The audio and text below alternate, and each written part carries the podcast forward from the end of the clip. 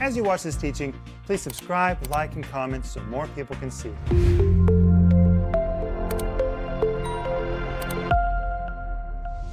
Hi, everybody. Welcome to the home group tonight. My name is Paul Renner, and tonight we will be talking about what are the real signs of an apostle. And if you'd like to get the study guide, you can download it. Download it now. Go to renner.org and download it. And if you'd like to order the whole series, you can do that too. Tonight in the home group, it is me, and tonight I am here with my wonderful mother, father, and brother. Wow. I got it right. I know who they I know who's here, and you're here too. I'm so glad that we can be together in the home group. Thank you for being here in the home group, and thank you for letting me join you tonight. Thank you, Mr. Renner. And Mr. Renner, Joel, what do you have in your hand? I have a book called Chosen by God. Do you want to be chosen by God? I do. I think this book can really help you understand how to be chosen by God. And it's forwarded by Joyce Meyer. We're offering it to you tonight also with the whole series Paul talked about. The study guide's for free. And I think you'll love the study guide. It has all the Greek words, the scriptures, everything we've been talking about. And I think it'll really help you study the Bible even better.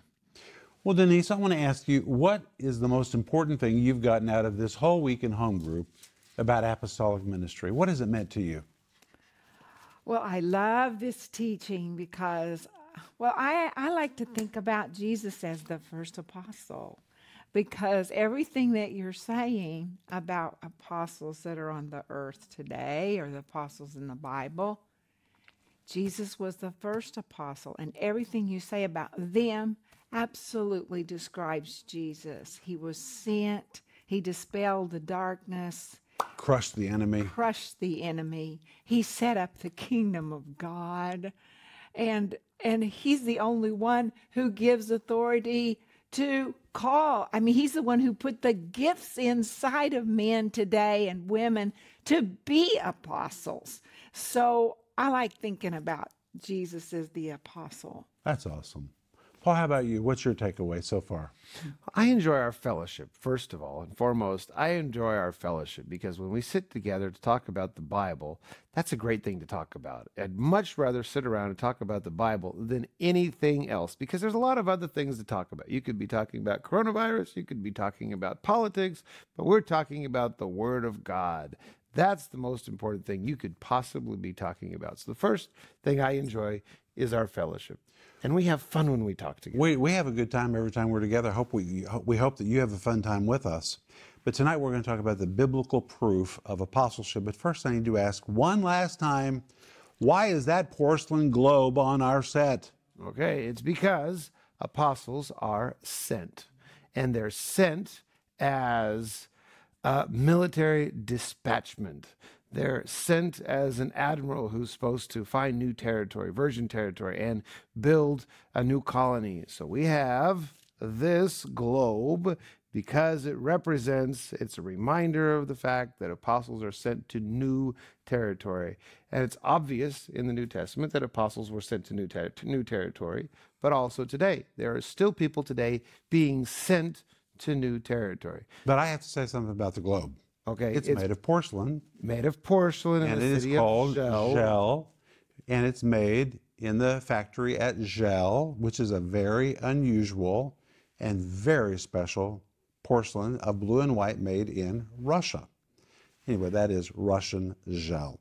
But tonight we're going to look at the biblical proof of apostleship. Are you guys ready?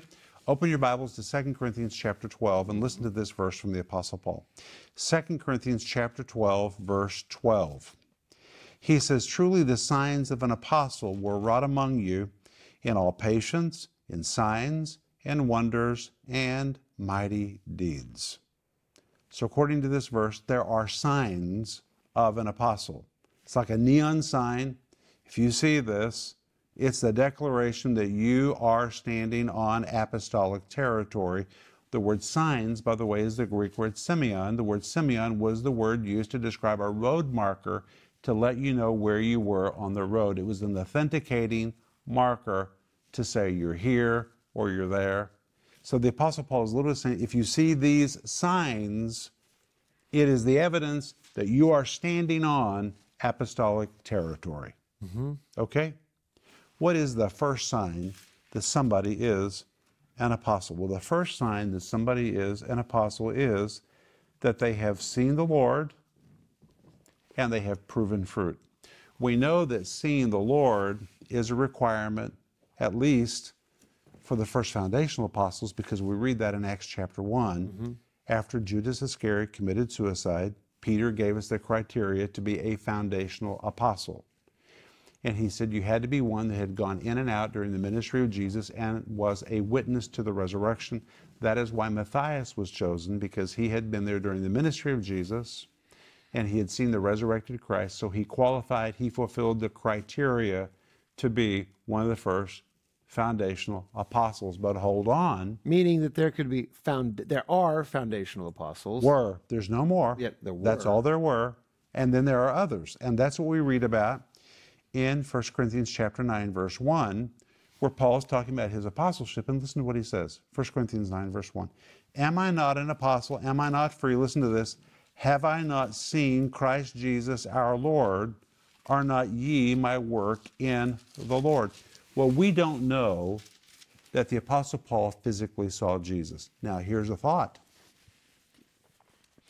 Paul was in Jerusalem training under Gamaliel before he was converted. It is very possible that he saw Jesus. And he was a young man when he witnessed the martyring of Philip. It wasn't Philip, it was, It was it, Stephen. it was Stephen, Stephen. Stephen, I'm sorry. But it's very possible that he saw Jesus. We have no evidence of that, but it is possible. But we know that he had a vision of Jesus. And that qualified him as having seen the Lord. And there's something else. You know, the Lord and the church are one and the same. If you have a vision of the church, in a certain way, you have seen the Lord. But Paul, in some way, had seen Jesus either briefly in his life or simply by divine revelation, but he didn't. That is a requirement to be an apostle. You have to have seen the Lord. Secondly, he said to the Corinthians, Are not ye my work in the Lord? Which means a real apostle has proven fruit. And the proven fruit that Paul referred to was the Corinthian congregation itself. They were his fruit. And if a person claims to be an apostle, but they've never started a church, he's not an apostle, period. End of the story. Apostleship is connected to churches, starting churches, overseeing churches, guiding churches. It's not just connected to revelation, it's all about churches. That's what the word apostle really means in the New Testament. Number two, according to 2 Corinthians 12 12, an apostle will always be accompanied with, are you guys ready for this one? Supernatural patience. Look at this verse. Truly, the signs of an apostle were wrought among you in all patience, in signs and wonders and mighty deeds. Most people skip the word patience because nobody likes patience, and they just read about signs and wonders and mighty deeds. Paul, who had known signs and wonders and mighty deeds, listen, lists patience before signs and wonders and mighty deeds. You know why? Because the word patience is the Greek word hupomene, and I want to read to you exactly what this word means. The word hupomene means to remain in one spot, to keep a position, to resolve to maintain territory gained in a military sense. It pictures soldiers ordered to maintain their positions even in the face of opposition. It depicts one that defiantly sticks it out regardless of pressures mounted against it. I really like that. It depicts one that has staying power or hang in there power. Listen to this, guys. This word hupomene here, translate patience, depicts the attitude. oh, I just love this.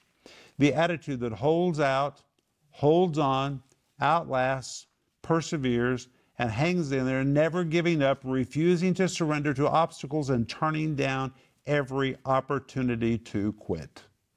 It's supernatural.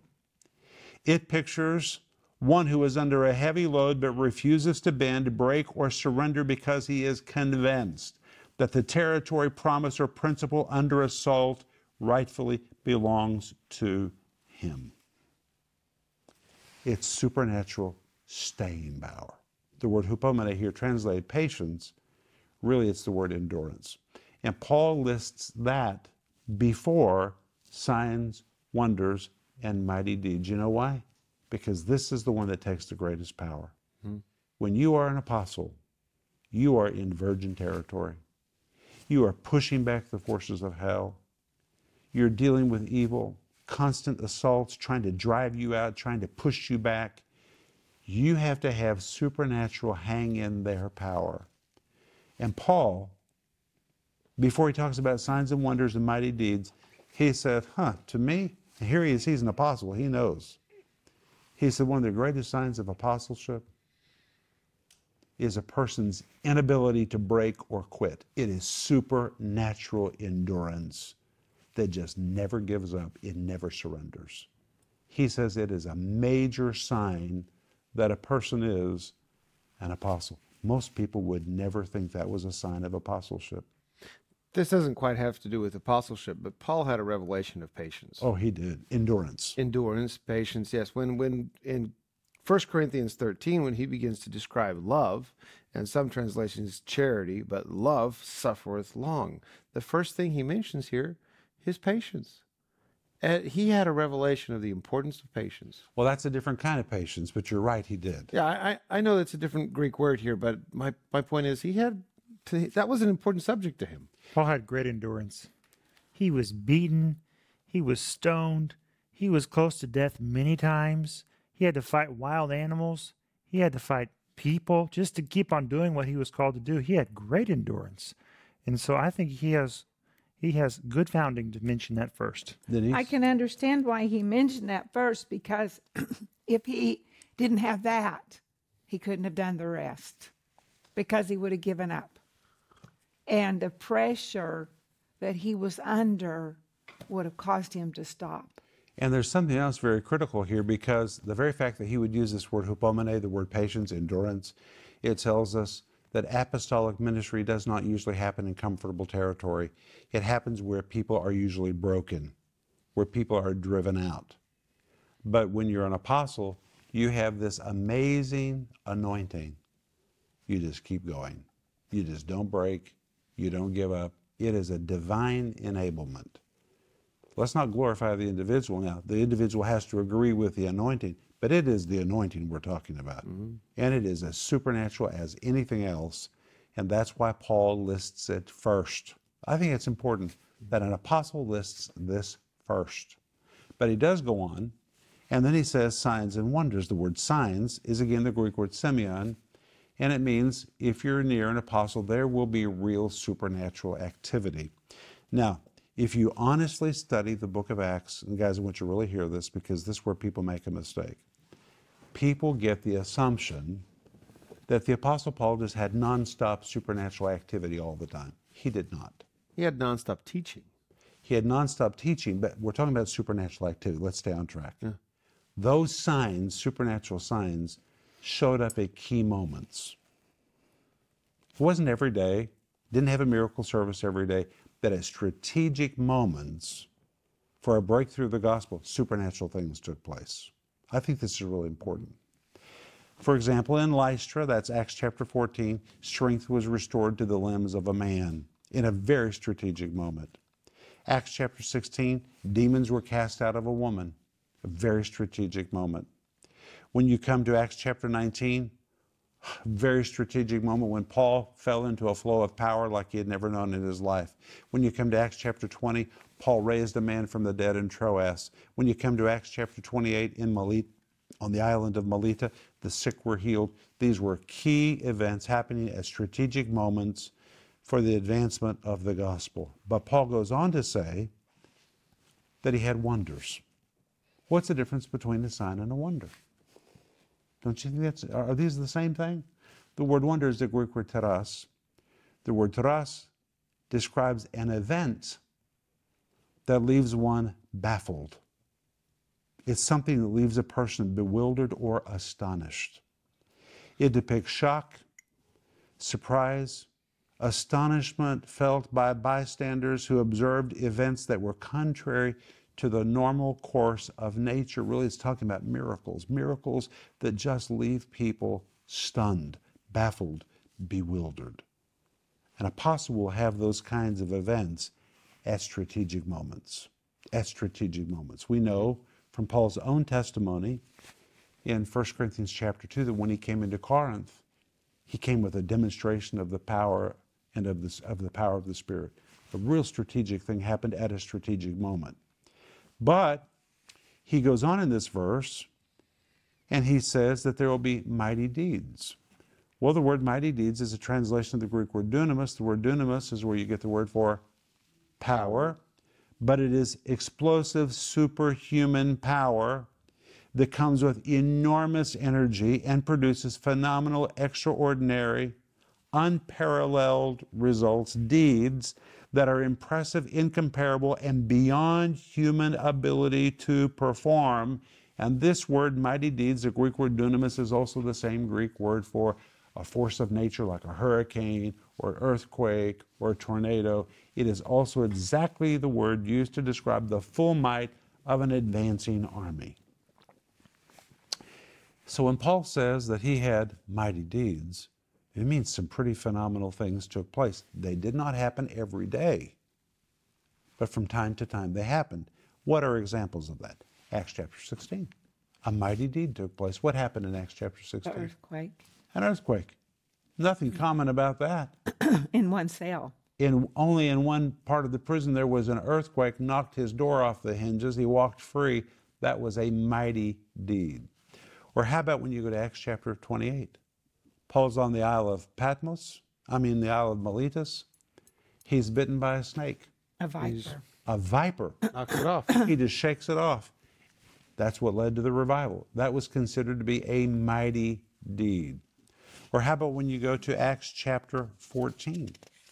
In Acts chapter 14, Paul is stoned and left for dead. And he simply gets up after the saints formed a circle around him and probably prayed for him. That was a mighty deed. And Paul says that when you are, if you put it all together, he says that when you are really an apostle, you have signs to verify that you are an apostle. Number one, you will have seen the Lord. We know the foundational apostles visibly, physically saw the Lord. We know that Paul had a vision of the Lord, which would have qualified him to be an apostle, and he had a vision of the church, he had a vision of Christ. We know that he had proof of his apostleship, churches, Corinth, Ephesus, the list goes on and on. There was proof of his apostleship. We know that he had supernatural patience. And by the way, anybody that's ever done frontline ministry understands patience, signs and wonders and mighty deeds. Let's talk about us. We have seen signs and wonders Yes, and the the, and mighty deeds. the situation. If we go back to patience, the situation will want to push you out. How many times uh, did we not get visas, or how many times did they did not want to give us visas, where the situation literally wanted you? You're talking about Latvia. It was really Out. difficult. But you know what? We've seen signs. We have seen wonders. And we could go on all we could tell stories all day about signs and wonders. I'm thinking about that little boy whose brain was battered. They called me to pray for that boy. He had been beaten in the army in Ukraine. And when I came into his home, he was literally laying in the corner of his house, shivering, quivering. His body was quivering because his brain had been knocked free from his skull. They said he would never be normal again. That guy was totally healed. I mean, it was a real sign that took place. Don't have those every day. That was like a neon sign. Wow, something's really here. Or how about when we saw the man in Riga, paralyzed for 19 years? The bottom half of his body came alive. And by the way, we can tell stories like that all day long. Or how about our driver's daughter? Mm-hmm. In all practicality, she was raised from the dead. Yes, Paul, do you remember that event? yes, I do. I mean, that's a real sign and wonder. Mighty deeds. We could tell these stories all day. Our kids have grown up in the book of Acts. But guess what? I'm thankful for every sign, every wonder, every mighty deed that we have seen. But I would have to say, with the Apostle Paul, as great as any of that, maybe even greater than any of that for me, has been the ability to hang in there and not break. Signs and wonders happen in moments. And when they happen, they're awesome. But endurance, you got to have it all the time. Yes. It's like a part of your equipment that just stays with you. And Paul lists that before he lists any of this other supernatural activity. I just have to say, we should never minimize it. It is a major sign. Here we have the globe here. If God's called you to another part of the world, you have to have endurance to stay there. Yes.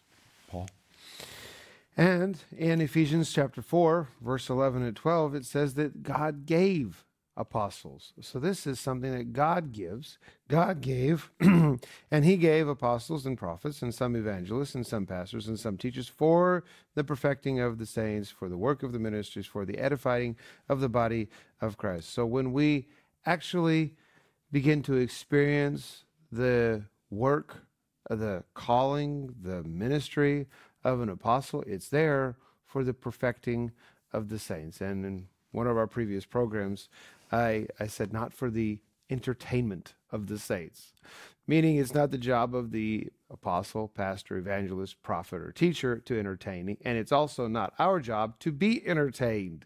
We're all involved in the process of perfection. And in order to perfect, you have to work on that. And in order to receive that perfection, to be perfected, mm-hmm. you also have to agree with that. So there's an agreement that happens when you when you get into the anointing of God. Joel? Think about the Apostle Paul. He said, he said, forgetting all is behind, pressing forward. And that's what the Apostle Paul said. Apostle Paul had many victories in his life. He endured through a lot of things. And he said, forget it all. We have to go somewhere. There's a future in my life, and I need to hit the prize. And I think apostles are always moving somewhere. And we've talked about that over and over and over mm-hmm. again. And I think that's another sign of an apostle that they're happy for all past victories. They've gotten over all past problems. They're going somewhere. And they have a mission to complete. And they know what the goal is. And I think that's a very good sign of an apostle. Mm-hmm. You know, if you look at Paul's writings, in, in his writings, he talks a lot about the stuff he went through. A lot of people today would say, don't do that. Don't be that honest. He's not glorifying his problems. He's really glorifying the power of God. Because most people would have given up or died. But he never stopped. I mean, he said, I was exasperated. I despaired of life, but God that raises the dead gave us hope. Denise? That's what I want to read. It's verse 8 of chapter 1 of Second Corinthians. It says, For we do not want you to be ignorant, brethren, of our trouble, which came to us in Asia, that we were burdened beyond measure, above strength, so that we despaired even of life. Yes, we had the sentence of death in ourselves, that we should not trust in ourselves, but in God who raises the dead. And I've always thought of that scripture of like when the pressures come, they press and they press and they press and they press. But if we if we're really if if perseverance is working, it only presses us deeper into God. Amen. And I know that's what the Apostle Paul experienced because he just got deeper and deeper, more convinced, more convinced, more convinced, and more committed until the day he died. And Denise, he was unbreakable. Unbreakable. Doesn't mean he couldn't have been broken, Exactly. because anybody can be broken, but he agreed with God. Amen. He agreed with the anointing on his life, which was an apostolic anointing. Yeah. And one of the traits of an apostolic anointing is phenomenal endurance. Well, and he agreed to go to the end of his race. He did. Amen. We're going to run to the end of our race. To the end. To Paul? the end. Amen. If this teaching has been a blessing for you, please download download the study guide. The study guide is free and it's for you. All you have to do is go to renner.org to get it. Renner.org, great study guide, how to identify a real apostle. And if you'd like more than the study guide, then you can get the teaching series on the regular TV program, the daily TV program. And if you watch the daily TV program, let us know. Let us know if you watch both the daily TV program and the home group, or if you prefer one or the other, let us know. It'd be very interesting. I know that my father often, regularly, daily reads the comment. So if you write something it's important to us. We read it if you write it in the comments. But friends, before we go, I want to remind, remind you also about chosen by God. God has a plan for your life, and we need to know the plan He has for us. And this book that my father wrote will help you understand the plan for your life to be chosen by God. Forwards by Joyce Meyer, and I think this book is marvelous. And I want to say, if you are our partner, thank you so much. You are equipping and enabling us to do the preaching of God's word all over the world, touching so many people. And I want to tell you, it's your heart and your faith behind your giving that's causing us to be able to do this. Thank you so very much. Well, this week we've talked about what is apostolic ministry. Next week we're going to talk about pastoral ministry. What does the Bible really say about pastors? What are pastors supposed to do? What are pastors not supposed to do? To be honest, there's a lot of confusion about pastors. Oh, poor pastors. Everybody has their mind up, their imagination of what a pastor is supposed to be, and so many pastors are trying to be what everybody wants them to be. You know what? If you're listening to your pastor, you need to find out what God says you're supposed to be. That's all you can be. But what is a pastor? What is pastoral ministry? We're going to find out next week, and it's going to really be wonderful. But we're out of time. Thank you for being with us. We're so glad when you join us for home group. Send us your prayer requests at prayer at renner.org or call us 1 800 742 5593. As soon as we hear from you, we're going to begin to pray with you. Joel? I want us to pray together. Let's do. Father God, I thank you for a home group. I thank you that we can study the Word of God together. I ask you to bless our home group, give them a good night's rest. Mm-hmm. And Father God, I ask you to be with all of our families. And if we have relatives who do not know you, Father God, I ask you to touch their hearts. Yes. In the name of Jesus Christ, amen. Amen. Love you. Sleep well. Bye bye. If you enjoyed that teaching, please subscribe, like, and comment so more people can see it.